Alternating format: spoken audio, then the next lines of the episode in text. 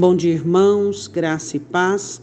Todos nós começando mais uma semana com a graça e com a misericórdia do Senhor. Contamos com a fidelidade do Senhor sobre as nossas vidas.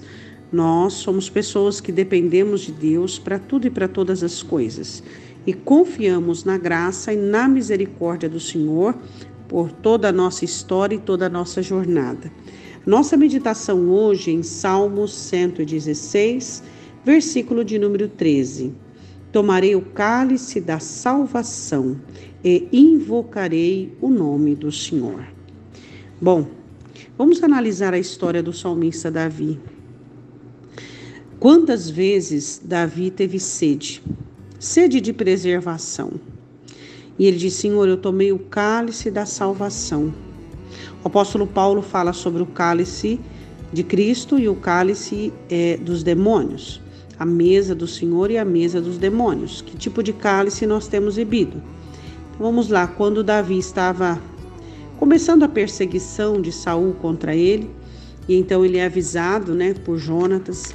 Naquele momento ele chora muito e ele aceita aquela perseguição é, sendo real. Ele não ignora aquela perseguição.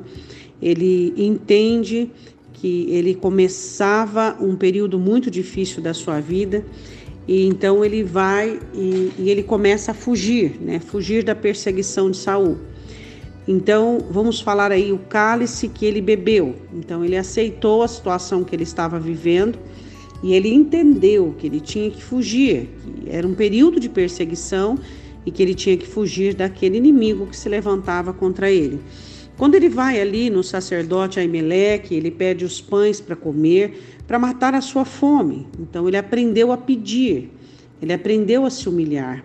Quando ele se esconde na caverna de Adulão e ali ele dá a direção para os pais, então naquele momento nós olhamos e analisamos é, Davi preocupado com a sua família, com a salvação, com a integridade física da sua família.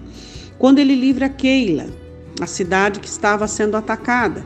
E ele pergunta ao Senhor: Senhor, os cidadãos de Keila vão me entregar? O Senhor disse: Vão, Davi, eles vão te entregar se você não fugir. Naquele momento, ele bebe o cálice da salvação, aceitando a realidade, aceitando que os cidadãos de Keila não tinham postura, nem caráter, nem firmeza para assegurar a fidelidade com Davi. Queriam entregá-lo, né? Então ele entende isso aí. Quando ele estava perseguido no deserto de Zif, que foi um dos momentos onde Davi esteve mais perto de ser capturado, então chega uma notícia em que os filisteus haviam invadido a terra, e aquele lugar se chama Rochedo das Divisões. Ali também Davi bebe o cálice do livramento do Senhor.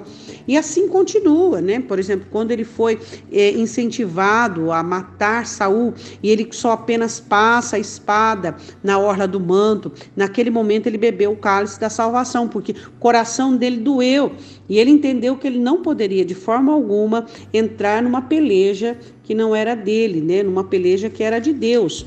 Quando, por exemplo, ele quis matar Nabal e sua família, então chega Abigail para abrir os olhos dele, ele bebe o cálice da salvação, abrindo os olhos quando ela diz assim: Não faça isso, não tome a vingança com a sua mão, enfim. Davi, por diversas vezes, toma o cálice da salvação. O que é o cálice da salvação? É a mensagem que o Senhor manda para você, a palavra que o Senhor manda para você, para você estar detido em suas emoções, em seus sentimentos. Para que você possa compreender que o céu governa sobre a terra. Esse é o cálice da salvação. Você bebe ele primeiro e depois você desfruta da salvação do Senhor sobre a sua vida. E o cálice da salvação é a palavra de Deus que vai entrar dentro da sua alma, pleiteando contra sua própria alma, para realizar-se a vontade do Senhor. Oremos, Pai. Em nome de Jesus.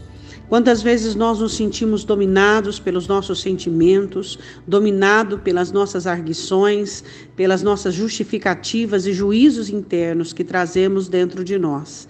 Não são poucas as vezes, Deus, que nos rodeamos e nos cercamos, nos blindamos de tal maneira daquilo que achamos correto, que muitas vezes a tua palavra, Senhor, ela não consegue alcançar o cerne das nossas questões. Te pedimos que estejamos ávidos e sedentos pelo cálice da salvação.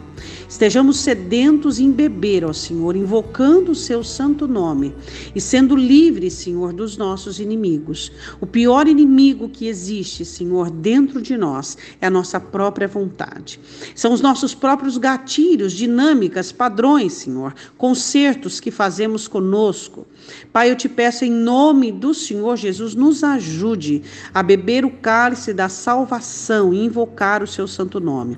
Se houver alguém neste momento totalmente envolvido, ó Deus, por uma perdição interna, por algo que funcionou, um dardo inflamado, que o Senhor possa dar o teu cálice da salvação, para que essa alma seja livre, meu Deus, livre de ira, de raiva, de vingança, de angústia, de predominâncias de sentimentos das trevas. Eu te peço, Pai, em nome do Senhor Jesus.